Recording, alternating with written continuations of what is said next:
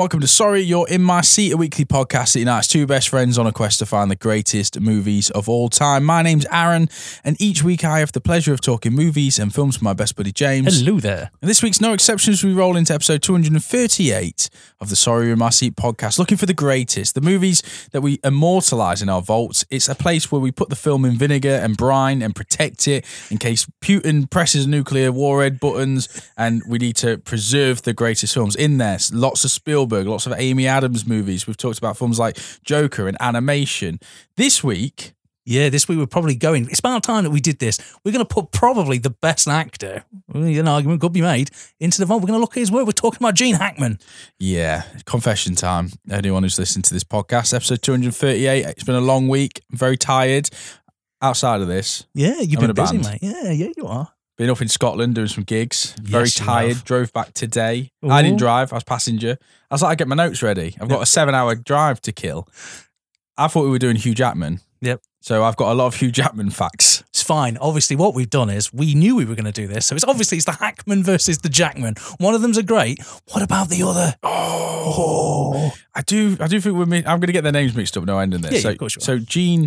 It should be Gene Jackman Oh yes. And Hugh Hackman. Oh my God, yes. Can you imagine that if they uh, were some weird splurge and they kind of molded together and then separated and they took half of each of each other? My problem is Gene Jackman sounds like an arsehole. Like he, Mm, he cuts, you, does. Mm. cuts you up on the motorway, mate. You're on the A1, cuts up in front of you, then hangs around, doesn't speed off Mm. because he wants to know. Every time you try to get better than him, He's Gene in- Jackman, mate, just accelerates that little bit. He's in an open top convertible with an Yes. old ass 80s phone Oh, yes. in a suit, and it, but his blazer's on the back seat. cocaine, mate, just sprinkling Cocaine, out. Oh. yeah. Whereas Hugh Hackman, you, you don't want to be alone in a room with him. Hugh Hackman. He's a working class actor. He's, He's, come up the ranks, mate. he's got, there's darkness behind his eyes. He's, he's seen something. There's a, there's a deadness there.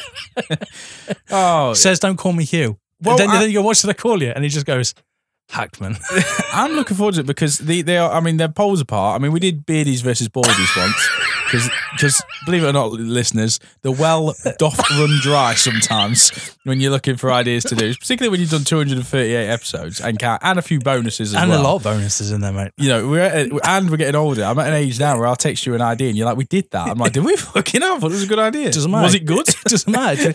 We don't have that many listeners. They don't know. well, uh, but sometimes we can go back and reinvent it. Fresh eyes. Yeah. We getting older. We have a greater appreciation. You see, as a kid, I loved, you know, like massive films that would destroy cities. And I'm getting older now. I still love that shit. Yeah. It's still no.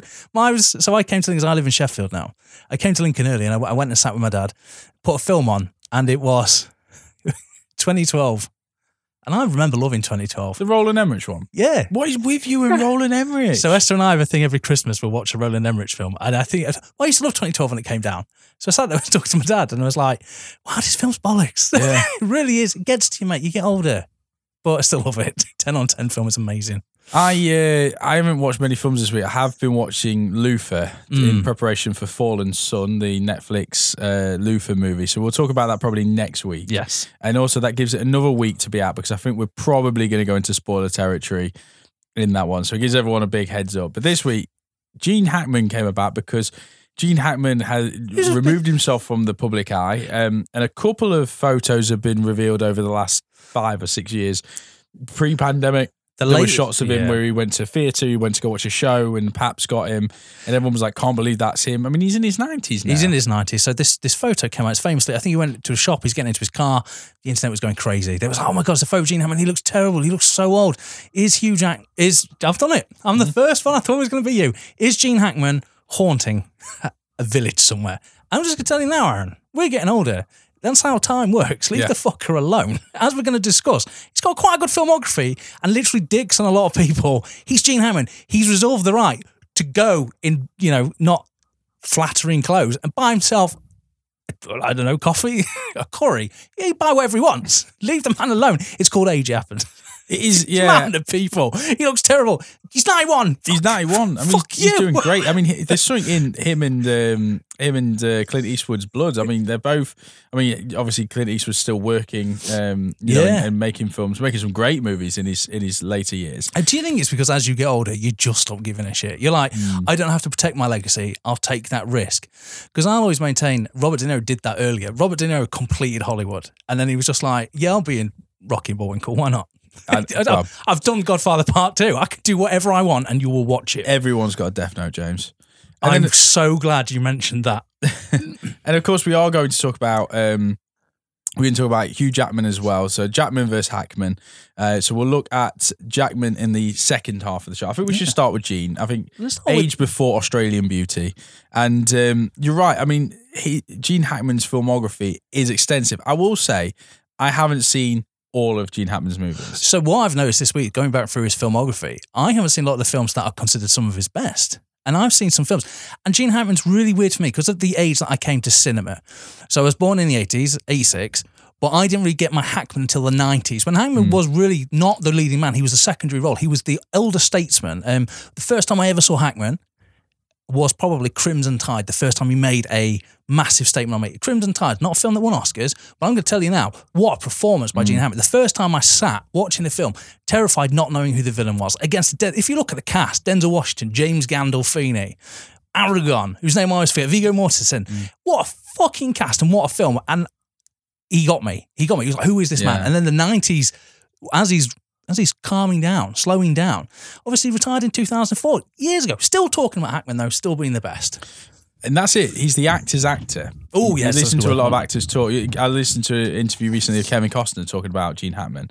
I And can only saying, imagine it was one of the most boring interviews I've ever heard. Are you Kevin Costner?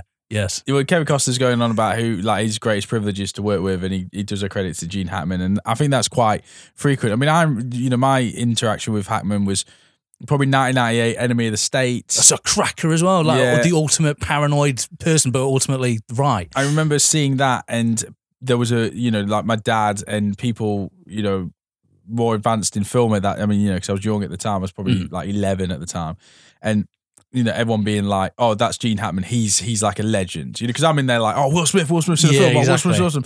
And then uh, they're all like, "No, Hackman, like that guy is a living legend." there seemed to be a thing as well is like in the 90s and the especially the late mid 90s he was the actor you worked with if you wanted to put someone you know on the fast track to a-list. Will smith you know enemy of the state.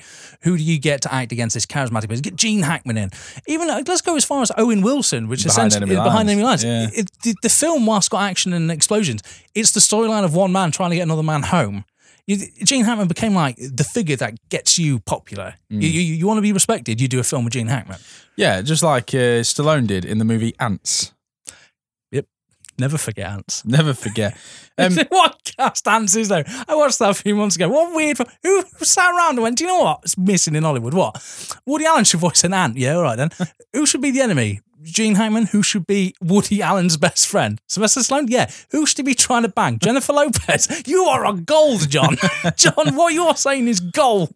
But I mean, you're right. Talking about ensemble cast. I mean, if you just look at you know movies like Unforgiven, Get Shorty, Birdcage.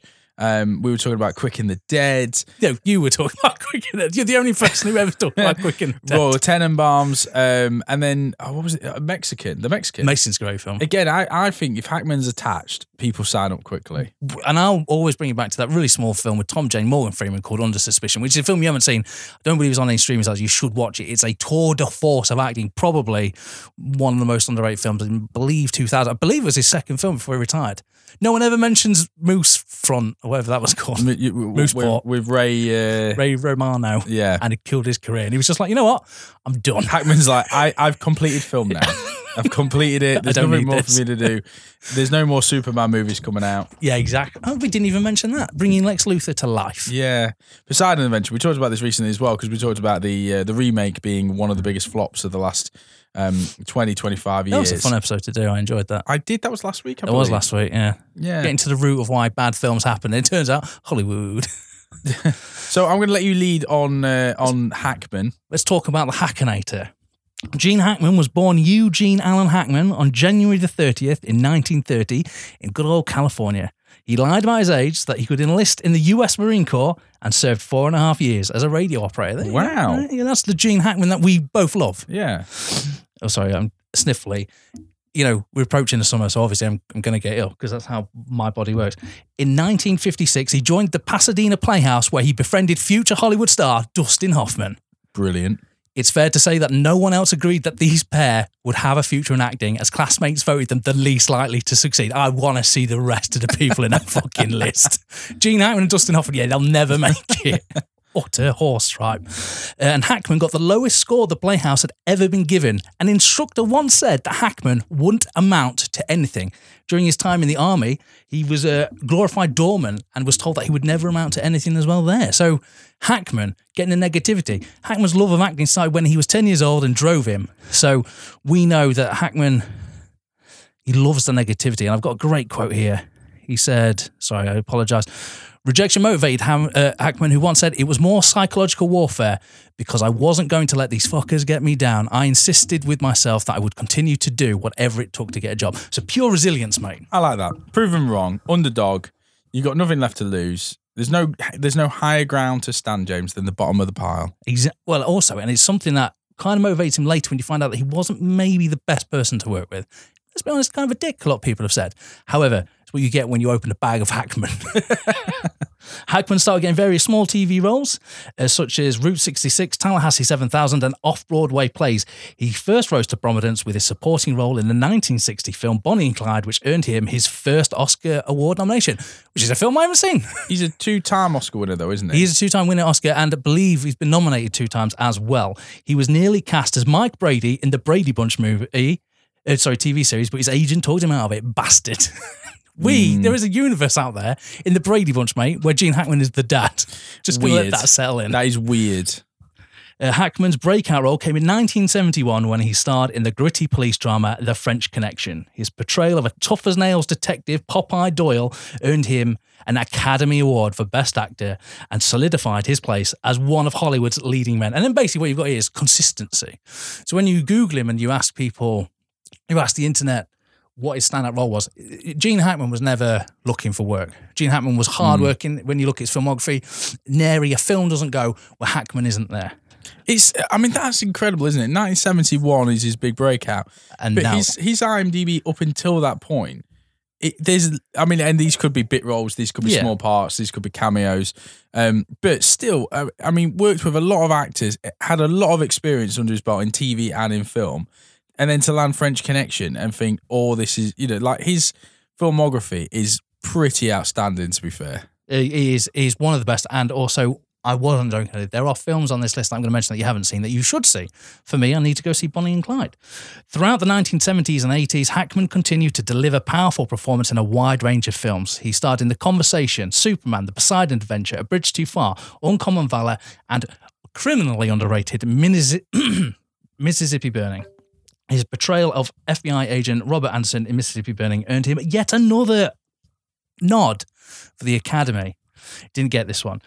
But it's in the 90s. In the 90s, Hackman starred in some of the most memorable films, including The Firm, Crimson Tide, Get Shorty, and The Birdcage. He also played a retired baseball coach in the classic sports drama Hoosiers, which earned him yet another nomination. And everyone who's worked on Hoosiers said what a pleasure it was to work with Gene Hackman. So that's obviously it's a Keanu Reeves film, isn't it? I haven't seen Hoosiers. No, I know Uh-huh. some of the films that you've you've gone over though. Devin, I mean, A Bridge Too Far, Superman. We're probably going to talk about We that in a going to talk moment. that, yeah. French Connection two. Don't think I ever saw it. That's one where I'm fairly certain as revenge he gets uh, the criminal, French criminal gets him hooked on heroin. Right. and it's basically oh tour de force of him smashing Mm. the room. I always get them confused because I saw them both at the same time, and since I've only ever seen one again. yeah. It's one of those films that I saw too young, mate, and I didn't know what was going on. Turns out heroin. And Young Frankenstein as well. Young Frankenstein, where he plays a blind Blind man. blind man. Um, so skipping some of the films, we will get to them in a sec. Hackman's final film appearance was in 2000's Welcome to Mooseport. However, he has continued to keep busy in the literary world, having authored several books, including Payback at Morning Peak, Escape from Andersonville, and Justice for None. Throughout his career, Hackman has won numerous awards, including two Academy Awards, four Golden Globe Awards, and a Screen Actors Guild Award. However, he has always missed the elusive award, MTV Best Kiss. He has also been nominated for numerous other awards and accolades, and his performances have left an indelible mark on the world of cinema. Gene Hackman's contributions to the film industry have been nothing short of extraordinary. He was a versatile actor with incredible range, and his performances have captivated audiences for decades, and I hope will do. Just because an actor has retired, please celebrate their work. Go back. I've noticed that people kind of reluctance to go back to the 70s. Mm. There are some great films in there that you, you kind of you don't even have to seek out. They're awesome films, but it's because it's like nearly 50 years ago now. No, it is 50 years ago. We're dead. We're just like anything over 50 that We don't want any part of it. It's, it's, it's a sad side of affairs. So you, you, you used a word there, versatility, Yes. to describe Gene Hackman. Mm. Like, I mean, I see Gene Hackman in drama very much. Yes. You know, he's he's if, if three words to describe Hackman, I'd probably say his presence is is quite often stern, Mm. authoritative. Mm. Um, he plays the straight man. You see, that's what I would have thought when I was looking at it, and I certainly p- see that. But I'll tell you one thing: I think he'd like to take a risk, Mm. and I'll always go. uh, I didn't want to do this because you'd probably go. I'd go Ants, or I'd go Lex Luthor. Tenenbaums. The Tenenbaums is the big one, but that's more your wheelhouse. Mm. so I'll, I'll let you have that. But I, I think when you, if you hear the name Gene Hackman, you think, oh, he was stern, he was rough. He liked, and this could sound really stupid, he was a physical actor. Like he liked to labour around. One of the things I remember about Popeye was Popeye didn't run like a cop. He ran like a man. Mm. He was like buggered. He was like, he had indigestion, and you could tell. he wasn't afraid to feel his feelings. I Um, yeah, sorry. Um, no, carry on. I, I think Unforgiven. Yeah. is. I, I think nine times out of ten you say Jackman. I'm going Unforgiven before I go Lex Luthor Mm. because because Superman's been done so much so many times now. He has now. Yeah, I mean back in the day, don't get me wrong. I think you would have gone, oh yeah, Lex Luthor is Gene Hackman, but but I think I automatically my mind is probably going straight to Unforgiven in terms of the role I think of or Western. I I had the uh, the Quick and the Dead on on video growing up, Yeah. and I watched that film a lot, and that had a big casting. I mean, that's Russell Crowe, Sharon Stone, had um, young Leonardo DiCaprio Yeah. as his son in it. Who weirdly they still have a shoot off against each other. Well, why wouldn't they? Yeah, I know. It was a western, mate. Yeah, but he, I, I remember, you, you know, the scene when he beat the shit out of Richard Harris in um, Yes, in one of my favorite films. I, I genuinely think he might have actually beat the shit out of him. Yeah. It's very, very graphic. You see, to me, what's great about that performance is it isn't even the bit where he beats the piss out of him. It's it's when he's telling the author, like how bad a guy he hmm. is. That's like it's like he's tearing him down before he then physically tears him down. He's like, I'm going to beat piss at you, but before I do, this is the person that I'm going to do it to. And it's kind of like a retelling of the legend, which hmm. which corresponds brilliantly to the story of Unforgiven, which is a story about legends. You know, uh, Arthur Mutty, I think I can't remember. Clint Eastwood's character. He's the legendary person, the outlaw. Hmm. But it turns out he's a bad guy. And I love how Unforgiven flips it. And the good guy is the outlaw, and the bad guy's the sheriff who just wants order. Yeah. So I really think it's brilliant. Uh, one of hallmark, one of the hallmarks of Gene Hackman performance is his ability to convey complex emotions with subtlety and nuance. he often plays characters who are struggling with internal conflicts or moral dilemmas, and he portrays these strugglings with a raw and unflinching honesty. Talking about films like The Conversation. I'm talking about that 70s era where Gene Hackman was king of the mountain and he could do no matter what he did, he was churning out some of the greats. Absolute power. Abs- Absolute Power is an absolutely mm. phenomenal film. Yeah. I think that's one of those where his acting chops really come into the limelight because playing the president in that, Yes. you, you're not going to get the act. Unlike nowadays, where you where you probably have got a, a president who will fire a rocket launcher, you know, with Channing Tatum or, or whatever incarnation we've Back got. then, the, the prison was murder, mate, but you know. Yeah, I mean, but but back then it was about the acting chops, wasn't it? To Yes. portray that character, and yeah, I, I think that was one of his best roles as well. I mean, it's, it's, it's up there with Ants, is what I'm saying. Another ability of Hackman is to create unforgettable characters that stick with the audiences long after they have left the cinema. He brings a depth and complexity to his roles that make them feel fully realized and three dimensional. And finally, Hackman is a master of timing and pacing. He knows how to deliver a line for maximum impact, and he has a sense of rhythm and pacing that keeps viewers engaged and invested in the story. And what I mean by that is, Hackman is not the starring role of a film that you'll see, hmm. but he is the lasting impression that you'll remember of it. And I will always go to Unforgiven. There's two legends of the of, of filming. There's Morgan Freeman, there's Clint Eastwood, but you come out of there thinking about Little Bill Daggett. You come out of there thinking about Gene Hackman. Mate, he goes up against fucking Superman, and you come out there thinking like, why can't Lex Luthor say the word nuclear? it's it's really stupid. Uh, overall, Gene Hackman's performances are marked.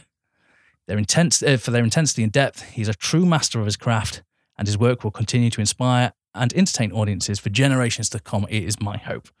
I think that point as well. You're right. I mean, you look at the film like The Mexican, you know, a film that has got Brad Pitt, Julia Roberts, James Gandolfini. I love- I love a Gandolfini signing. Oh yeah, and, and that is a good Gandolfini film as well. His his scenes with Julia Roberts are some of the best scenes in that film. Yeah, I like that. and I like Brad Pitt when now he's now he's completely comfortable with that quirky action hero. You look at a film like Bullet Train where it plays into his strengths, but the Mexican I found I thought for Brad Pitt was kind of an awakening awakening of that ability to Yeah. do that. That you know.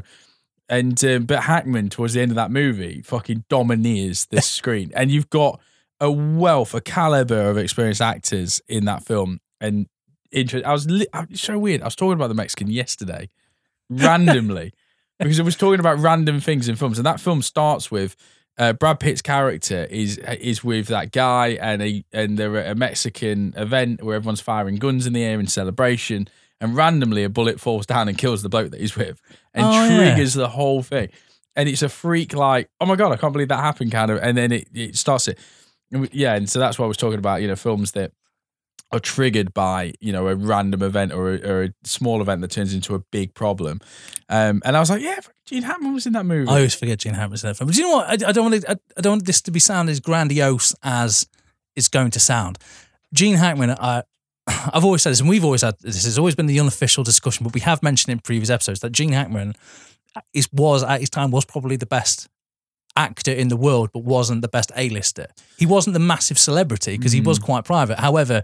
You never came out of a film going, well, Gene Hackman really screwed the pooch on that one, didn't he? Yeah, he, he's consistently never well. said that. You consistent, and he was consistent in films that, uh, like the Mexican. He's very good in the Mexican. Fuck me, mate. I'm going to say something now that's going to like you're going to completely go off.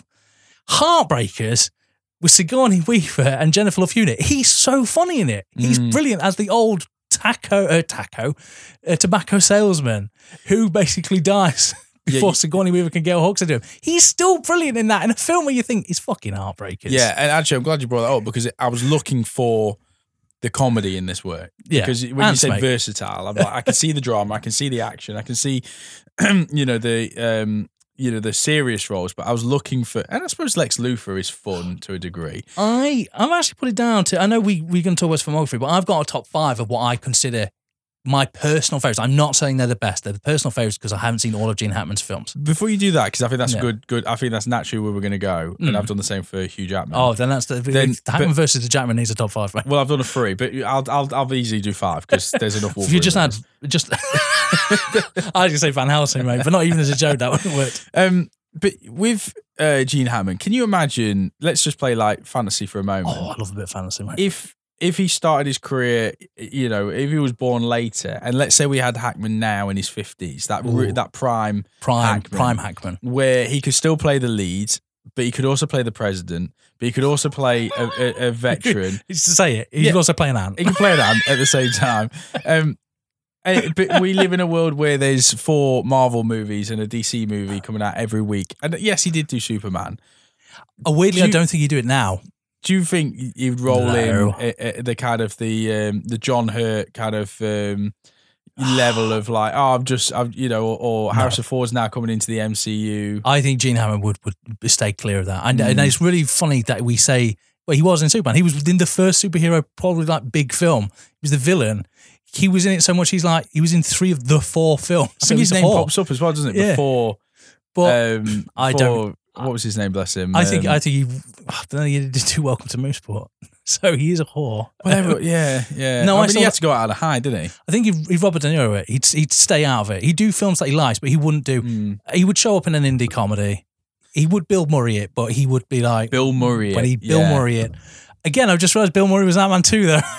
Ant Man three. I'm on three, yeah. Oh. But, no, um, no, yeah, sorry, uh, Christopher Reeves isn't Superman. Uh, I was just searching for his name. I'm pretty certain Hackman's name pops up in the in the credits It, it would though. It's Hackman. It's, it's what, what is it? It's um, Jack Nicholson treatment. It's like you might be Batman, but who gives a shit? yeah, oh yeah, yeah, yeah. Jackman's the same. Who's, who's playing the villain? Yeah, Uh, Jack Nicholson. Nicholson. Nicholson sorry.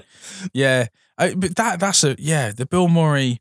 Can you imagine Bill Murray? Actually, I'm fairly certain Marlon Brando's name comes up before fucking Christopher Reeve. I know. I know his paycheck did. I'm, I'm just saying, if you're Marlon Brando, you've won. You've like a million pounds for 30 seconds worth of work. See it? Uh, yeah. Can you come back for a sequel? No, you've already paid me. Get to fuck. Yeah, yeah, it's weird, isn't it? I think um, I was, I was, where was I listening to an interview as well today? Um, oh, there's another one on about trying to work with Marlon Brando and got offered The Godfather, but then turned it down. An idiot. Oh, it was Jack Nicholson. Oh, was Jack Nicholson.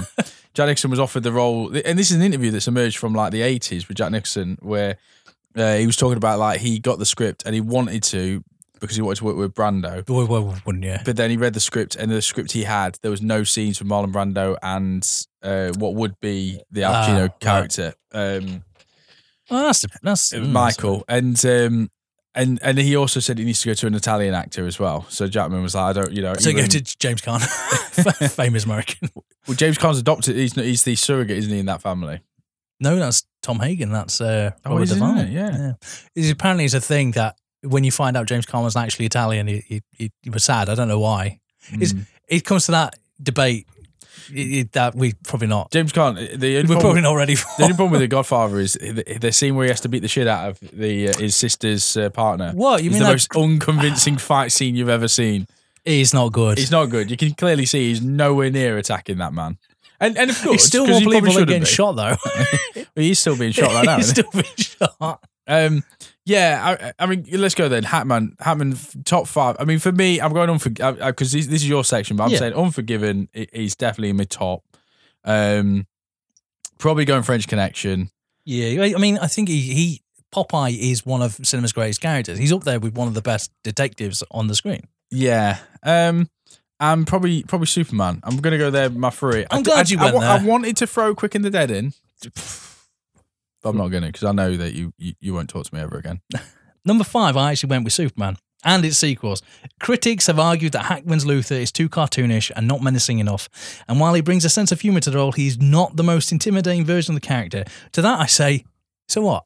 he was the first. Who are you comparing him to? When when you're saying that though, when you're saying that, are you including the fourth one, Quest for Peace, Nuclear Man? I'd like to point out that Hackman is so good that Hackman voices Nuclear I know he Man. is he that is- good, or is it just that the original actor is that bad? Which I'm just saying, which is really funny because you notice that he cannot say the word nuclear. He says nuclear. He cannot say the word nuclear.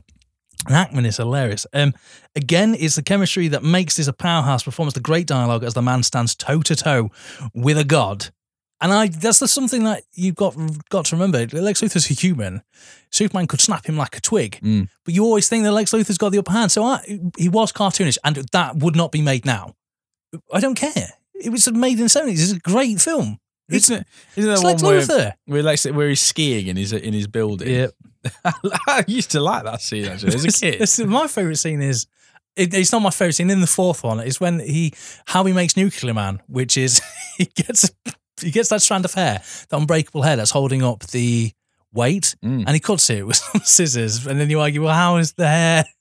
Anyway, doesn't matter. And then he Don't question it. he attaches it to some nuclear weapons, mate. He throws it into the sun, and that's how babies are made. so number five, I've actually gone there. Number four, Gene Hackman playing Captain Frank Ramsey. Hackman's portrayal of Ramsey from the film Crimson Tide is uh, a complex and multifaceted. On the one hand, he's a seasoned veteran who has seen his share of conflicts. But it's his, it's the end of his generation. Denzel Washington's the thinking captain. He's the future. It's old Navy versus new Navy. Uh, on the other hand, he's also a man struggling with his own doubts and fears. There's a new. The problem is, so if you haven't seen Crimson Tide, very quickly, they're in a submarine. They're ready. Uh, when you say out loud now, it's worrying how close it is to real life. There's some tyrants in, in Russia. No. they're, they're worried they're going to get in like something like 12 hours. They're going to get their hands on the nuclear code and they're going to go fucking mental and nuke the tits off the planet. So it's Gene Hackman's up to it. Unfortunately, they lose communications with the outside world, and then basically it's a uh, civil war film inside a submarine. You've got the new the new actors led by Denzel Washington who believe by the book we shouldn't launch these weapons. We've got to get communications first. And Hackman has his orders. His Hackman's in 12 hours. Which, by the way, was 11 hours ago. So you've got one hour. Nuclear war is going to happen. Strike first you've got great dynamic and they don't want to kill each other. It was the first time I was watching the film and I was unsure who the villain was. I remember being a child going, I'm not supposed to like this guy. He's got a dog that he carries with him, Jack Russell. He talks about loyalty. The final stare down, the climax of the film is they're both sat next to each other. They're both sat opposite each other talking Mm. about horses Mm. whilst they're waiting for communication to come. Hackman brings gravitas and intensity to the role that make Ramsey a formidable presence on screen. He's a man who commands respect and ins- inspires fear. And Hackman conveys this with his facial expressions, his body language, and how he delivers his words with a crisp, tart infliction. It's like, you do not fuck with Ramsey. Uh, one of the standout scenes in the film is a tense confrontation between Ramsey and his executive officer, played by Denzel Washington. The two actors have a powerful scenes, yeah. chemistry on screen. It, every time they're on screen, Hackman uses one of the chefs has a heart attack when there's a fire in a galley. Hackman uses this because he's old school to run drills because there's tension. Denzel Washington disagrees. They have an argument. It's so good. If you haven't seen Crimson Tide, it's on Disney Plus. I saw you, it. do you think though that a submarine is the most unsexy place to make a film nowadays? It is, but what's really weird is after I watched Crimson Tide, I watched the film down Periscope with Frasier. Well, at least at least you didn't watch uh, Hunter Killer with No, um, I will never watch Hunter Gerald Killer. Butler swerving around mine where, mines where he doesn't kill a deer out of respect because that's on us, right? because he's because he's got two, cause he's got two levels to him, James. because because he's got. I was like, oh, if I kill him, I will have to look after his kids. No, no, I, I think submarine films nowadays. I I, I, don't like to point out submarine films is genuinely one of my favorite locations to do it. But but I haven't seen a decent submarine film in so long. There's was was there a did Tom Hanks do one on Apple TV or was that just a boat? Oh no, I don't remember that one. I don't know. I didn't see it, but um, I know that they tried the BBC drama had a murder on a boat, which I was really looking forward to watching. Oh, yeah, yeah, and yeah. it turned out that was bollocks. yeah, I, I don't know with uh, because I mean you've got the standout scenes. You need someone looking for a periscope. Yes, You need a sweaty uh, sonar oh, they're so sweaty. You need a scene where they go to the lower decks and someone's loading a load of torpedoes, and Yes. someone goes, "Fire the torpedoes!" Everyone smokes. Everyone's like, like, yeah. There's no no smoking section. and they never show any room that looks remotely comfortable. yes. There's only like there's so the captain's quarters looks like the only place you could maybe have another person as long as they weren't you know Mm. too big. But Crimson Tide, mate, if it's on Disney Plus, it's a great watch. It's so good to go. It ages perfectly. It's such a good film. Uh, number three, I've joined you with Jimmy Popeye Doyle. Winning the Oscar for Best Actor, it really wasn't hard to see why. He delivers a powerful, a powerhouse performance that can be described as explosive, making Doyle one of the most famous police detectives from the big screen. The role requires Hackman to use all of his strengths the hunched over posture, the shuffling movements, and his gruff voice. You remember Popeye for his voice. You also remember Popeye, for, obviously, for the famous car chase scene, and dressed up as Santa Claus at the beginning of the movie Santa Claus, yeah, yeah, thus making the French Connection a Christmas a movie. Christmas movie. Um, Doyle, uh, the character is a rough around the edges, and though prone to acts of violence at his core, Doyle is a skilled detective working the case of his life, making wrong decisions at the wrong time because actions have forced him into it. Hackman does a great, sorry, Doyle is a great character of the events being completely out of his control and him trying to use every means in his hand to try and grasp the opportunity to get rid of this mastermind. It's a great story of a criminal mastermind being brought down by your everyday cop. Which is really good. They Yeah. have to go that extra way. And if you haven't seen The French Connection, I want to be friends with you. it's just a great film. Uh, number two, this one was hard, mate. This one, this one was hard. Little Bill Daggett, number two from Forgiven. Transforming the Western genre, the sheriff was n- was now the villain, Transforming and also ending. ending the Western. So famously, Unforgiven, written and directed by I don't know if he wrote. He, I think he wrote part of it. Clint Eastwood. Clint Eastwood, he bought he bought the rights, didn't he? He bought the rights in like ago as well. 1990 or something and Yeah. sat on it for two years. he wanted this film to basically bookend like a type of film that he was famous for. Mm. Actually, I think he had. I think he sat on it for about ten years. I was just- he I'm had it for a sure while, he had it for a while, and he was marinating mm. because I like people say he's waiting. No, he was marinating. mate. marinating. He was marinating in age. He knew he wanted He was this. festering. Um, it- it basically, the sheriff, his thirst for justice leads to a brutal beatdowns and murder to protect what he is, what he thought was right. In Little Bill, we see Hackman fully immerse himself, bringing a sense of depth and complexity to a role that could have been written as one-dimensional. So, in a western, the the villain is just bad, but you get a reasoning. Standout performance here is a scene that he shares with English actor uh, Harris. Sorry, where Rich Harris is being followed around. He's sort of a god. He's a Western legend. He's elderly. He's in the prime of his life now, getting comic books made about him. He is the equivalent now of a superhero. Yeah, yeah. Gene Hackman basically recognizes him, shits on him from a great height, beats piss out of him in in a tense, thrilling action. And do you know what I never realised about the film? He sends him away on a train. I thought Yeah. he killed him. I No, couldn't no. remember that he doesn't kill him because that's not what he needs. And then uh, he holds his own against Clint Eastwood, and his impassioned speech uh, lives long in the memory of this masterpiece from cinema. Uh, again, uh, Unforgiven is a great film. We put it in a vault years ago. Mm. It's a phenomenal film. And with all these people in it, Clint Eastwood, you could argue, I know John Wayne created the Western genre, but Clint Eastwood perfected it. We all remember the spaghetti westerns. We remember the sound, the we remember Clint Eastwood, the stranger with no name. We remember coming into town playing families off against each other. But when you watch this film, you remember the end scene Mm. where Gene Hackman has a gun in his face and he couldn't give a flying fuck. He's like, he'll have two shots. As soon as he shoots him, kill him. Mm. Doesn't care. And then it's the Clint Eastwood line of, it's like, maybe you shouldn't have decorated your saloon with my best friend. Because don't forget, Morgan Freeman's in the scene. Yeah, yeah. He's hanging. No, he's in the front He's window, he's isn't in- no, he's, he's in the coffin by it's, this it's in the coffin front window because he's decided to decorate his bar Mm. with Morgan Freeman. Well, let's be honest, mate. If you and I owned a bar, someone's offering a Morgan Freeman, we'd probably we'd probably take that as well. And yeah, how long's it been out? But also, I, that it's really sinister that like in Western times where it's like they'd put a body in an open casket to like, don't this could be you, or Yeah. also look how comfortable these caskets look. It, it, it's it, they sell themselves at that point. And number one, mate. And ants, I can't believe you're putting ants in number one. Well, I'm just going to say you would not believe the story. No, it well, is- it's good. Hold on, it, it's it, it, Mississippi Burning. It could. I, I, believe you're a fan. Frances am. McDormand, William Dafoe Yes. fan. Um, it's not going to be the firm because you're not a Tom Cruise I'm not a. Tom Cruise fan. Um, it's not going to be Get Shorty because he's not a big enough role in it. No. Absolute Power. I do know you're in. You I like love Absolute Power. Movie. It could be Enemy of the State because I know how much you like uh, Will Smith, regardless of uh, what he's Punches. done. You heard he's back on fucking Twitter or something moaning about the media that Chris Rock. He's like, shut up. Mm. This story's not even old.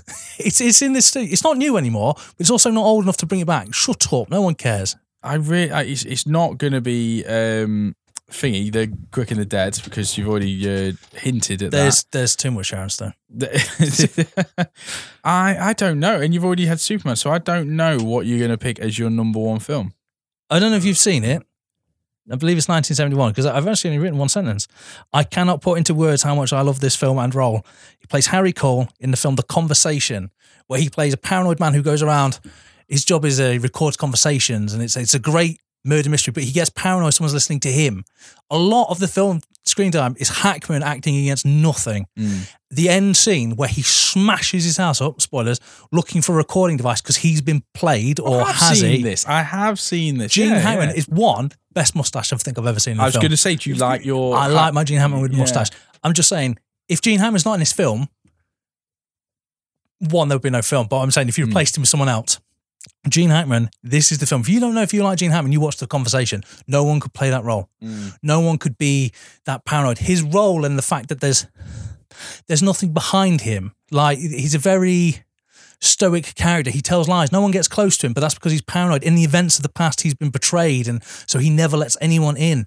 Gene Hackman, mate, the Hackinator. The Hackinator. That's where he comes from. It's the conversation. It- a phenomenal film that doesn't come up. You know, he wasn't. My understanding was he wasn't nominated for an Academy Award for this. He should have been. This is my favorite Gene Hackman film.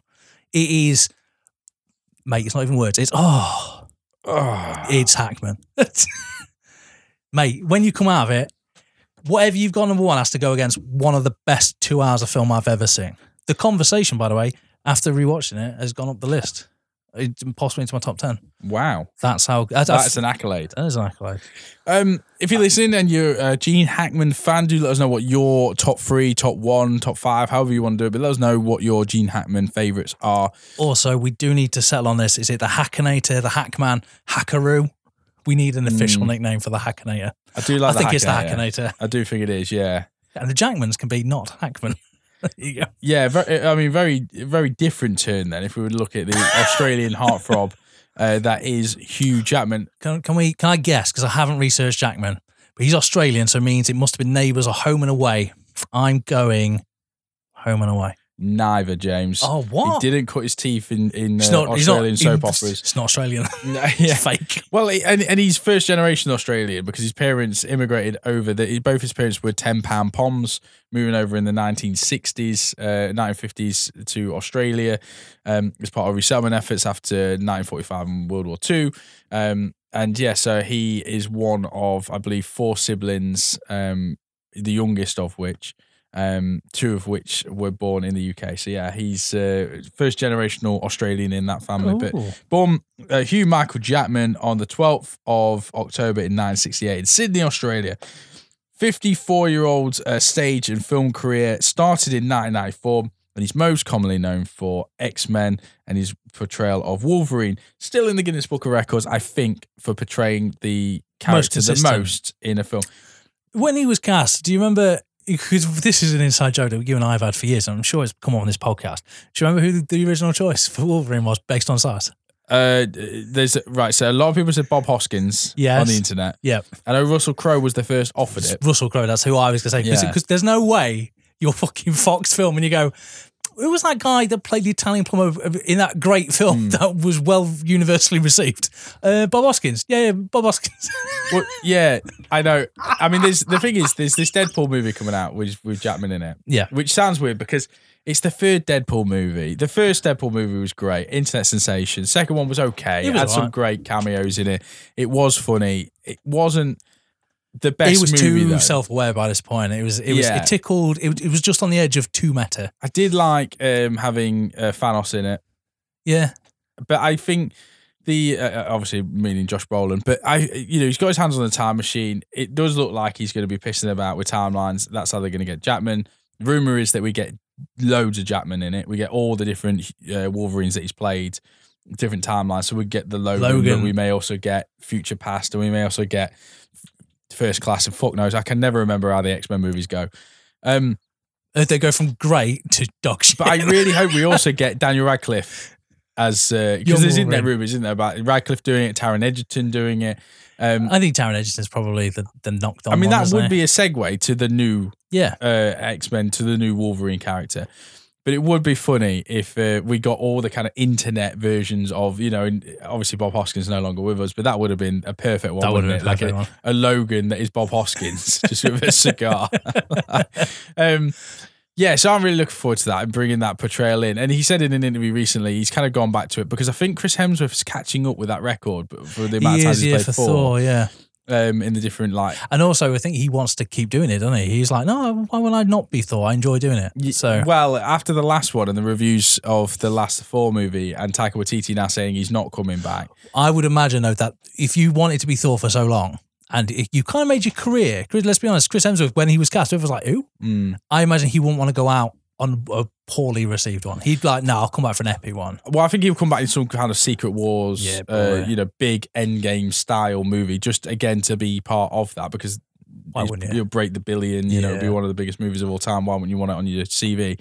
Um, Fucking mate. Imagine this, though. Instead of, it's Hackman. mate, Hackman. I do love Hugh Jackman as Wolverine, and certainly with my introduction to Hugh Hugh Jackman was definitely as as Wolverine. I think everyone's was because he came out of nowhere. I remember him being cast and I'd be like, I don't even know who that is. Mm. So, Other uh, other films, sorry, include Van Helsing, Movie 43, The Prestige, Prisoners, Great Showman, Reminiscence, Australia, um, Les Miserables, Les Mis, Les Miserables, um, the singing one, Re- the Jean, other singing one. Jean Valjean, um, Real Steel, Flushed Away, Missing Link, and Rise of the Guardians. Obviously, some of his voice acting credits as well. He's Grammy Award winner, Golden Globe winner, and Academy Award nominee. Jackman's approach to acting uh, is very much influenced by the directors he gets to work with. Quoting, directors are like parents, they give you freedom and boundaries. There must be trust to enable the director to get the best out of you. The last thing you want captured on screen is doubt. So I have a question. Does that mean Hugh Jackman or the director is to blame for Van Helsing? Good point. Good. I feel everyone is. I feel everyone right the way down to We, the audience, Yeah, we supported to that. the cinemas that played it. I think we're all guilty in this one. I'm gonna Um, say though, I was so fucking hyped for that film. It's like it's G, it's Hugh Jackman. Hugh Jackman at the time was fucking red hot, Yeah. mate. It's like he can do no wrong. Vampires, fuck yeah. No, he. Pl- everyone forgets this. He plays an angel. He's an angel that fell from earth. He's Gabriel the angel. You're right. I did try and forget that, James. Yeah, you did. The worst thing about Van Helsing is I tried to watch it last year. Yeah. In, we did an episode that was like, "Is it as bad as we remember?" And I got 20 minutes in. I went, "Yeah, it is actually. Yeah, it's, it's as bad as I remember." I turned it off. Somehow worse. I remember being in the cinema, like really angry, like, like, and it's just a film. I love that. I love at the end. Everyone forgets this as well. At the end, um, she's dead, Yeah, but she comes back back like Mufasa in the Yeah. clouds and gives a wink. I just remember the. fucking Kate Beckinsale. I, hell. I was at that age as well where I, I was really getting into monsters, the Universal Monster thing. And, you know, I was like really excited because I was like Frankenstein and, and vampires and all that kind of stuff and Van Oh. Helsing. And Jekyll and Hyde were going to Oh, be yeah. in it, and uh, Christ, careful what you wish for. yes. Jesus. Oh. Jackman's traits include playing characters that lack ego, humble, honest, hu- uh, hungry, and eager. Uh, he goes on to quote, "Look after cast as they look after you." He's big in Australian filmmaking. Uh, treats everyone apparently with respect on set. It quotes them as being family. You know, the crew. Um, you know, being everyone in that uh, casting is, is inclusive. important. I imagine. Do you know what? If you were having a bad day on set and you were just like the gripper, Yeah, he would still come over and go, "You all right, mate? You don't seem like yourself." You know, the- Hackman would come over and piss on you. Yeah, like- like I'm Hackman. not my problem. Get it off my set. You don't mess with my process. But my link to Jackman and Hackman would be I do think Jackman is a golden, he's a modern day golden cinema actor because he sings, he dances, he is a good actor, he is versatile. Uh, you know, I, I think, we- you know, I challenged that with Jackman, just uh, with uh, Gene Hackman. Hackman, just to see what you'd come back with. But, you know, you look at um, I know. I think that's I think- Jackman's versatility. He can do comedy, he can do action, he can do thriller and drama and musicals. I was going to say musicals is probably the big one. Bringing an A-lister and, and kind of like bringing interest to the big screen. Mm. Like, let's be honest. Before Les Mis, I know there were some, and Esther's listening now, screaming, "You forgot about this and that." And some way, all right, who's to blame for Cats? is it the maker of Cats, or is it Hugh Jackman for making musicals like back on the Mm. big screen? So yeah, well, you look at Great Showman, that soundtrack was in the charts That's for what I mean. year. The Hackman, that's actually a really good point. He's like the Renaissance. He is the modern day man because you take a film like. He's not afraid to take the piss out of himself. Now I know film forty three was not well received, and I I hated it. I hmm. thought it was bad. However, a few years later, he brought out the phenomenal Prisoners, where he plays a man like consumed by wanting answers about what happened to his his child, isn't it? Yeah, yeah. Let's be honest, that's a wide range, and you're right. And then a few years later, he's singing and he's dancing. Ain't there's not a lot of actors doing that. No, he he is he is versatile. I believe he's um again his roles normally include him being a leader or a loner, uh, anti-hero, most you know, quite often working class. His skills include being able to deliver dialogue-heavy scenes, but also silent in his abilities, moting with his body, stance, frame. He's tall bloke. He's over six foot. I think he's quite a domineering force when he's on the screen. Prisoners is a great example of that. Is really when I lost it with the Academy Awards because it was the it was around the time where Gyllenhaal didn't get credited for his supporting role in that film, and Jackman didn't get the role. Terrence Howard's brilliant in that film as well, Yeah, I always You know, forget Terrence Howard's in it. and Paul Dano is brilliant in that film. And then Nightcrawler came out, Oh, and Jack and Gyllenhaal still didn't get an Oscar nom for that, which is I think that's the bigger fuck you. That's Because Nightcrawler is one of the most, most Louis Bloom, that character is one of the scariest characters ever created. That is up there with Travis Bickle in Taxi Driver. yes. I don't disagree. That's that's I, phenomenal. I- like, say what you like about that movie. Gyllenhaal is that is one of the finest performances of creating a villain, um, you know, a despicable character that gets under your skin so quickly, and he's so convincing from the moment he's on screen to the moment that film finishes. Gyllenhaal in Nightcrawler is one of the best performances on screen, and he wasn't even nominated for an Oscar that year. Fuck you, Oscars. I was going to say, uh, uh, someone texted us the other day, didn't they, and asked us how we, uh, why we didn't cover the Oscars. I was like, well, if you ever listened to our show, You- we couldn't you see give the film crash. um, when auditioning, Jackman goes in overly prepared. He treats an audition like the first rehearsal. Um, That's also- awesome. he's also uh, credited to saying that there is absolutely nothing wrong with being nervous, which I think is also a brave thing. That's you know, cool. you don't get a lot of A-lister actors now um, that Oh, I could you know, piss that myself. say that yeah, say that they're nervous, say that they're afraid to do certain scenes or, or you know whatever it is. And Jackman as well. This is going to sound really weird. His price tag isn't as pricey as what you'd think. Some of his movies have grossed over seven hundred and fifty million. Hmm. Oh, he's, he's a top A-lister. Yeah, Yeah, but his price tag's around the nine million mark for a film. I can't believe you just said that in a sentence. I know, but in comparison, he's. Yeah, he's not expensive. He's nine million. but in comparison to say Leonardo DiCaprio, Oh, God, yeah. you know, which is I think uh, what's that tw- uh, twenty five, I think minimum. What the fuck are you going to do? Jim with your- Carrey is height twenty million a movie. Tom Cruise is That's nearly actually ridiculous. million a movie to get him in it. I didn't know this. You know that Tom Cruise took a pay cut so they could afford Henry Cavill. Yeah, so this is the, Uh, uh, sorry. Henry Cavill. Yeah, in um, Oh, in- Mission in- in Impossible. Mission Impossible. Yeah, no, I Yeah. found that out the other day. I thought that was amazing. He's often compared to the Tom Brady, isn't he? Of the uh, Tom Yeah, Brady he did taking that, cuts yeah. so they can get additional players uh, so that they win because the Super Bowl was more important than uh, than his annual uh, salary. Yeah, sorry, sorry to disrail you. I will stop. Russell Crowe was originally offered the role of Wolverine, but recommended Jackman. Jackman, not knowing much about the comic book or the character, went into the auditioning acting like an animal. literally on his all fours, being a Wolverine slash wolf. You see, do you know what got him? Do you know what got him the role? It's when he went in the corner of the shit. They're like, that's what we need. So when he lifted his leg up and licked his own ass. Bryan Singer was like, "I've won him. Yeah, yeah, so convincing. Um, this is a good quote. Acting is not about feeling good. It's not about having. Uh, sorry, it's about having a catharsis. It's about embodying a character and telling a story. That story might require you to feel uncomfortable, be weird, or upset. It's vital that you get outside your comfort zone. If you feel completely comfortable playing Hamlet for over three hours on stage, there is something wrong with you. It should be challenging, uncomfortable at points, and it's always rem- okay to remember that that is fine. He's also an internet sensation. Uh, Jackman's offstage personality. You look at his bromance with Ryan Reynolds, his charm with Sir Ian McKellen and Patrick Stewart, or his love for George Clooney. Hmm. I think he's one of them people, certainly in the last five, well, probably 10 years now, that's really created an online presence, Yeah. mostly for probably his work with Ryan Reynolds in the banter that they have going backwards and forwards. And the work that that has done, I really do not think it was difficult to get a Wolverine Deadpool crossover movie. It's not, you know, it's not like, it's not like going into the studio and being like, oh, can I have 50 million for this film? And they're like, oh, I'm not sure. Yeah. I imagine they're like, yeah, how much do you need? Yeah, that's fine. I, you know, I imagine it was it was kind of teasing as well. I imagine it came down to the fact that Ryan Reynolds was like, "I will not leave you alone until you say yes."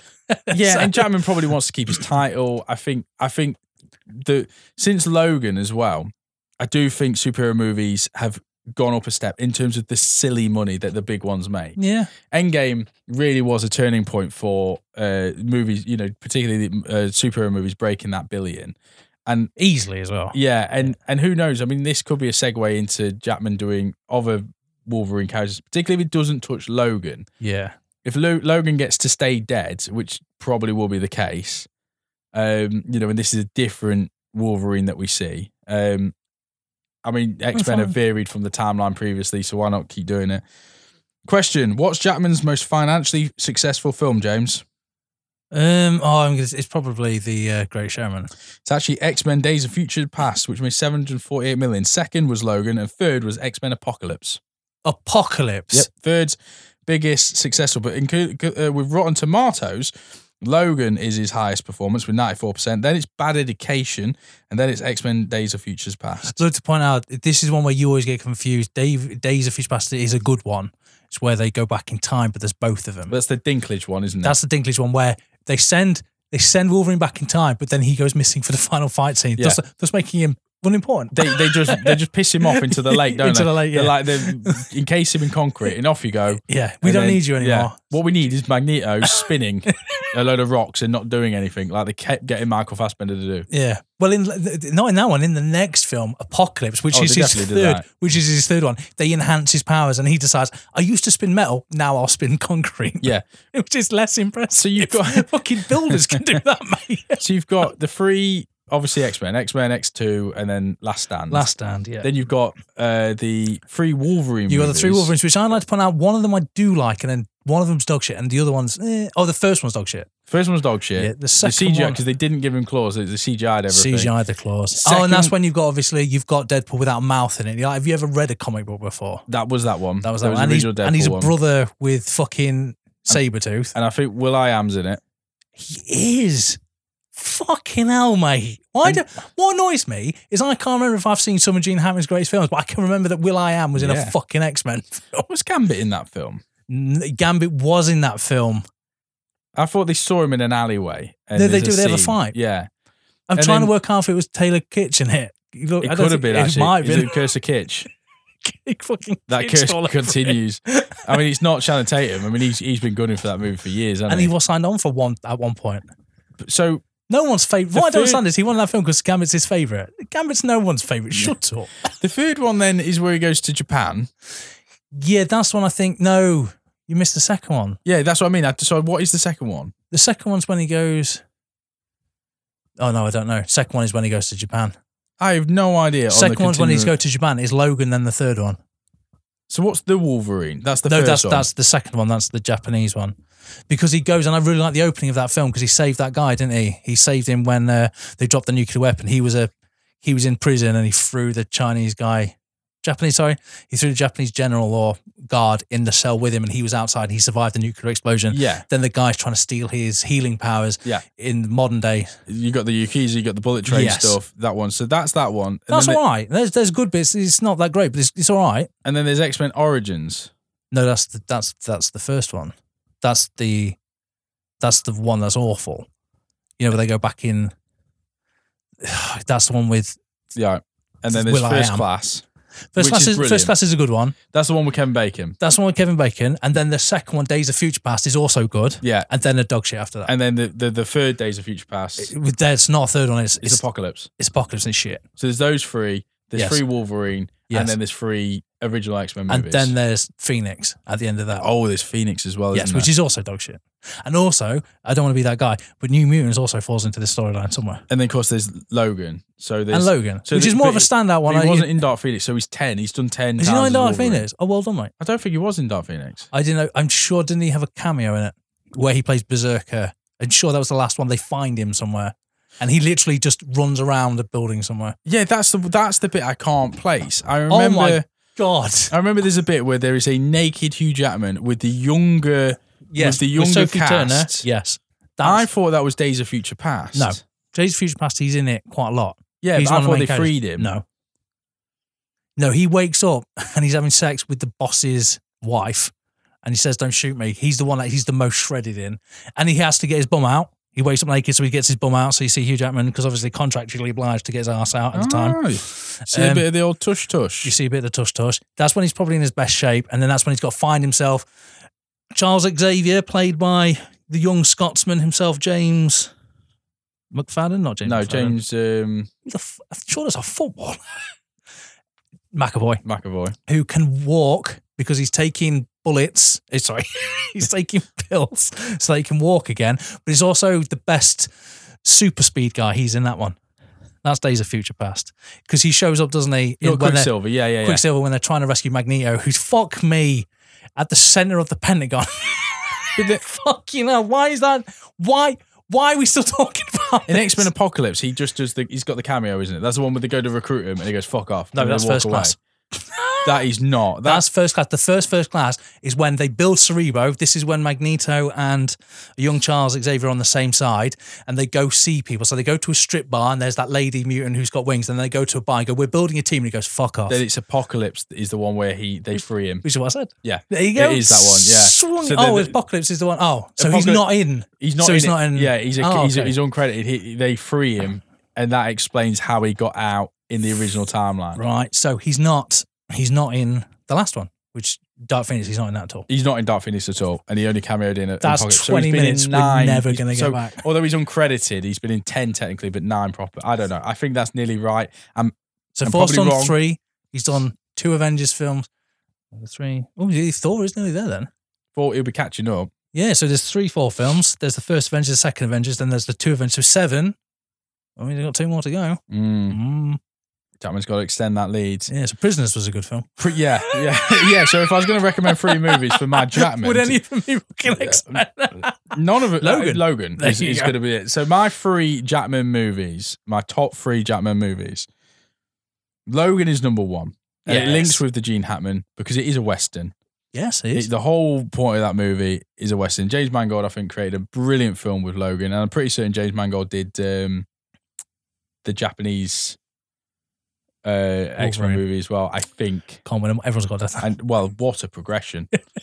what a progression! Can- Uh, Can you imagine like the studios where we get more fucking Eastern mumbo jumbo? And he's like, nah, he's just probably going to have Patrick Stewart and give him like degen- a degenerative mind disease. And he'd be like, yeah, all right, fucking sold. Yeah. Do you know what I don't understand about that film? Is you actually don't need a villain. Yeah, I know. you, yeah. you don't need a villain. You can have the girl in it being chased, but you never have to actually see them because the real villain is Wolverine. Kind of, does he stay or does he go? You know, he's he's bound. The, the story of Logan is a phenomenal story, which actually doesn't need villains. At no point need villains. There's the scene where the automated vans run that family off the road, Mm. and it's so pointless. I'm just like, who gives a shit? It but kind of just reminds you that it's in the future, in the future. Yeah, but I, I, I, I quite like Boyd Holbrook as the villain in it. Um, Maybe that's all you need. I don't understand why you need young Wolverine at the end. yeah, Or cloned Wolverine, whatever. well, he's Yeah, no, he's the yeah, weapon, he's but the- still, but I, I still maintain if you had that film and you removed all the villains and it was just a road movie about how you care about a man who cared for everyone Mm. as they lose their mind and because they're powerful, they're literally killing the world around them. Because I genuinely, when I was watching that film, thought it ended with Wolverine killing him, and that's how it was going to end because he had to, because he loved him. And it was the only right thing to do to save the world. He Mm. had to kill Professor X, and then he had to live with that. Like I was always thinking in my head, maybe Logan doesn't die at the end. He now his punishment, he has to walk the earth. He gets his powers back somehow, and he has to live with the fact that he killed the only person who was ever good to him, quite possibly the best of humanity, who spent his entire life working to get, make mutants free. And Wolverine had no choice but to kill him, and his punishment was you now have to live the rest of time knowing that you killed him. I would have thought, what an ending! French kiss. Although, let's be honest, ending's still pretty good. Yeah, yeah. Oh, well, it went down the West End, didn't it? He even explains that he's like in that film. He's like in, in Shane. There's a reason why Shane don't wave back. Is because he's riding off on the horse dead. I mean, he tells Dafne Keen exactly how that film's going to end. I think you're right. I, I thought it was going to go that way. I thought he was going to have to. He's going to have to, for the greater goods, end uh, Charles Xavier's life. You know, uh, for for everyone else, and it would be a, a really difficult scene to see. It would have been an Oscar worthy scene. I do like we we got the full berserker scene towards the end of the movie, and like Yeah. Something happens with um, Mangold where he, he he created a he crafted a brilliant film. I mean, Mangold, he- he- Le Mans '66, the guy when he's on top form, absolute top form. Yeah. Did do the Wolverine though. I've just double checked. Um, to his prisoners, that film It's a great film. had no right being as good as what it was when I put it on. I remember getting it. No, I went to cinema to watch it because Jackman was in it. Jake Gyllenhaal was in it. I was like, let's go see it. I thought, fucking hell, Jake Gyllenhaal's good in this. In like the opening part, I thought Paul Dano reliably good, Yeah, obviously. and then Jackman, but after the first act, just ups his bloody game. Mm. And the best thing about that film is if you don't watch it, you know, routinely, you know, and, and you give it some time. I did rewatch it thinking, I can't remember how this ends. I know the, all the scenes that are going to get us there, but Yeah. I cannot remember actually the resolve. And then when it happens, it was like rediscovering it all again. Yeah. And Prisoners, I think, is James Mangold, isn't it? Are you joking? You little mangold whore. You love the Wolverine. I'm gonna have to double check. Right, well, while you quickly. while you check, I'm just going to say that um, Prisoners is a film that will make you feel uncomfortable, and it's a oh, it's Denis Villeneuve, of course It's it is. Of course it is. of course it is. Yeah. Um, my number a- three. Oh, sorry. I was just going to say, literally, Prisoners. If you haven't seen it, watch it. You've got you've got a cop that wants to do the right thing, but you feel like is well, Jake Gyllenhaal is actually, I would say, a lot better than people give him credit for. Mm. But his Hackman as the distraught father, and how he like corrupts Terrence Howard as well. He's such a Yeah. dick. He's Yeah. such a dick. Yeah, it is a great movie. It is a great movie. And Paul Dano just Yeah. brings it in that film. You know, I mean, it's like could, that could have been a Riddler origin. My problem, it's not a problem, but you know the film Prisoners. To me, Prisoners feels like a sequel to one of my favorite films called The Badge, which Jack Nicholson. I don't know why. Oh, The Pledge. The Pledge. That's the one. Yeah, Yeah, yeah, the it Pledge. does, doesn't it? It, it always feels like a prequel to The Pledge, Yeah. and they're like Jake Gyllenhaal grows up to be Jack Nicholson's character because I don't know why they're so great. They're great What films. film that is, The Pledge. I know, I love The every now and then, that, that's a film. Every like two years, I- I'm like, oh, I'm going to watch it. I always forget that um, Aaron Eckhart's in it because he doesn't do films no more. Mm. And he just, I remember when he was popular for like 10 years and then disappeared. Benicio del Toro. Fucking what a film. Yeah, yeah. Obviously, Jack Nicholson in a heartbreaking scene at the end, but I won't go into it. Well, Mm. film. Yeah, yeah, he does. It ends brilliantly, doesn't it? Uh, hor- horribly, but Brilliantly, so bad. Number three, mate. Logan and Prisoners. Uh, so of course, my number three spot has got to go to Pan. Only joking. It's Missing Link. Missing Link. Like that film was brilliant. Showed it to Estes. I loved it. It is such a good film. It's a and- brilliant film. Don't get me wrong. I, I am awarding it because of uh, Jackman's in it. Yeah, you, you're you know- talking about you, you. You're all about Susan, aren't you? Yeah, That's the whole the whole film. Yeah, uh, Zach Galifianakis, the whole cast. It's all it is all brilliant. It's a beautiful film. You know, I mean, Worthable mentions. I really like Eddie the Eagle. I never thought I was going to like that movie. I haven't seen it.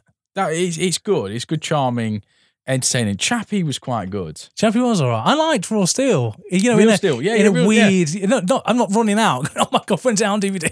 No, I need it. No, but I remember seeing that at, at the cinema, being like, "Yeah, I'm not really that interested." but it's all right. Yeah, Yeah. I- no, they're, they're not all great. You know, I mean, Reminiscence was a bit of a letdown. But that could have been great. He, but it's not him, is it? It's not his fault. The storyline just isn't as clever as it thinks it is. yeah, th- he, he's obviously just. Uh, I think.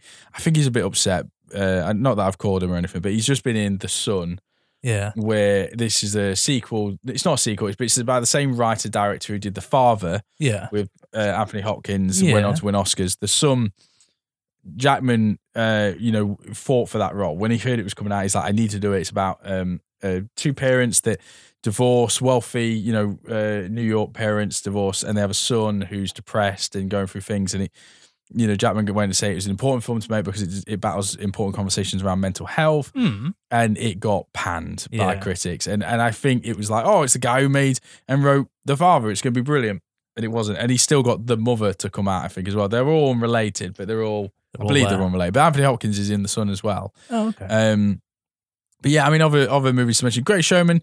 I, I mean, I don't like P.T. Barnum. I No, think, no, I think the film does very uh, dishonesty to. I mean, that guy manipulated and took advantage of a lot of people. It's it's it's weird because then you you and I have always been you know celebrate when it comes to things like we always celebrate the art, not the person. But it's hard when the art is literally based on a person. So it, Hmm. Yeah. it does. It, it makes it makes him seem like, do you know what? I'd really like to go out for a drink with this creator of this, who gave a house, a home to these people who didn't have homes. He didn't though, did he? no, Let's you exploited them and you got very rich Wes, off them. Wes, where's your music about exploitation? Yeah. I screwed the system. I, and I, I know the film takes some liberties with the with the story and all that, but I, I yeah, um, of course, we, you know, all the X Men movies. To to be fair, They're all right, you- yeah. they've got elements to them. They're enjoyable. He was he was a great stand up performance. As a breakout role, being the Wolverine. And it's very hard. It's one of the roles now where you go, well, who could replace him? And It's I think, hard. and I think most people know, or no, not most people. Most people will uh, accredit him to his body image in particularly the latter Wolverine movies. I mean, the guy got in shape in his, in his mid forties and into his fifties. Um, less so in X Men One, where he was described as quite doughy, and they had to film all of his shirt off scenes towards the end of the movie because he turned up to set thinking he could get in shape in two weeks. Yeah, And but didn't. also he did his he did his fucking audition whilst you know like chewing on bamboo and having his shit. So yeah. um, let's let's let's have a go. So there's your top three. Do you know what, mate? I don't disagree with anything. Logan's definitely number one. Prisoners. There's probably a film in there that's better than in my head than the missing link. But but Hugh Jackman, you're right, is the modern day actor. Whereas Gene Man Gene Hackman uh, nailed it. In the 70s and the 80s and the 90s, mate, he, he started leading man and then he moved on to supporting roles, getting young actors their places and, and bringing the best out of them. Hugh Jackman is still in that leading man phase. He's still number one. He's one of the what probably top twenty bankable male actors in the world. You know, yeah. Hugh Jackman's a name that gets. Why did you go see Prisoners? Because Hugh Jackman was in it. He is Why did we go see uh, Link Missing Link? Because we heard that. Jack, uh, fuck me. Hugh, Jackman, Jackman. was in it. Yeah, I mean they're not all winning. Like we said, Van Helsing isn't isn't winning too many awards. that said, mate, if they did a fucking re, if they re-released it with twenty three minutes uncut, uh, like previously unseen footage, I would still probably go to the cinema know. and watch I don't know. Life is short, James. Um, I ain't got nothing on at the minute, mate. there's also, I mean, the, the, there's the um, there's the tourist uh, advertisement that was Australia, which and Swordfish. Swordfish is a film, right? that I, think, like Swordfish. I think Swordfish was his real. I mean, he'd done X Men at this point, but Swordfish was was certainly a stepping stone as much as. I mean, X Men definitely was, but Swordfish, Yeah. you know, playing with the big boys. You got John Travolta in that movie. You've got Vinnie Jones in that movie, mate. oh, there you go. You know, Mate, you don't peak. Halle Berry, And she famously was naked in that film. Halle Boobies. I did like Swordfish That's at the time. n- that's not a good sign of a film though. When people go, "Well, Halle Berry gets her boobs out," and you're like, oh, as a teenager, you're like, "Let's go see that film." But that film is just fucking John Travolta with yet another bad accent and somehow even worse hair. Sort your shit out, Jack Travolta. Jack Travolta, what's wrong with me? I think that's a sign for us to start wrapping up the show. I think let's pick a Hackman movie for the vault or two, and a Jackman movie for the vault. Unforgiven's already there. Prisoners is already there. Prisoners already there. I I would probably say, I say French Connection. French Connection's big. Logan is there already. I remember Yeah. that, so I'm putting Missing Link in. Missing Link, that's a cracker. The French Connection and Missing Link, what a weird episode. Uh, I would summarize it. I would go see Gene Hackman give a speech about acting, Mm, but I'd much rather go for a beer with Hugh Jackman. yeah, And that's how I would, that's the difference. I believe Gene Hackman would scare the piss out of me if I was having a conversation with him. they could definitely play father and son if, Oh, if he did could. want to come out of retirement. yeah. I don't know if you know this though, but he's old now. Oh, is he old? Just is so that, we what, to- is yeah. that how time works? Yes, that is get, it. we get older. And also, he didn't have like makeup or he didn't give a shit because Mm. he's retired and he didn't think people, paparazzi would be camped out a fucking local store sending pictures of him at something like two o'clock in the afternoon. Leave the man alone. Jackman's like, do you know? Uh, sorry, uh, yeah, he, Gene Hackman's like, you know, the sun. I've been around it ninety times. I'm. God bless him. Uh, that that's our episode for this week. Let us know, uh, Hugh Jackman, Gene Hackman. God, I'm gonna get them Do you mixed know what? up. At the end, Maze when you sleep. That was pretty good. I think I got them. But that is our show for this week. Let us know what your favourites are. Let us know uh, what your least favourites are. What are we missing in the vaults? Uh, most definitely, there's films of Hackman's career Yes. that probably need to go in there. And um, the future's bright for Hugh Jackman uh, in Deadpool 3. So that is our show for this week. Uh, if we don't see you later, good afternoon, good evening, good night. Goodbye.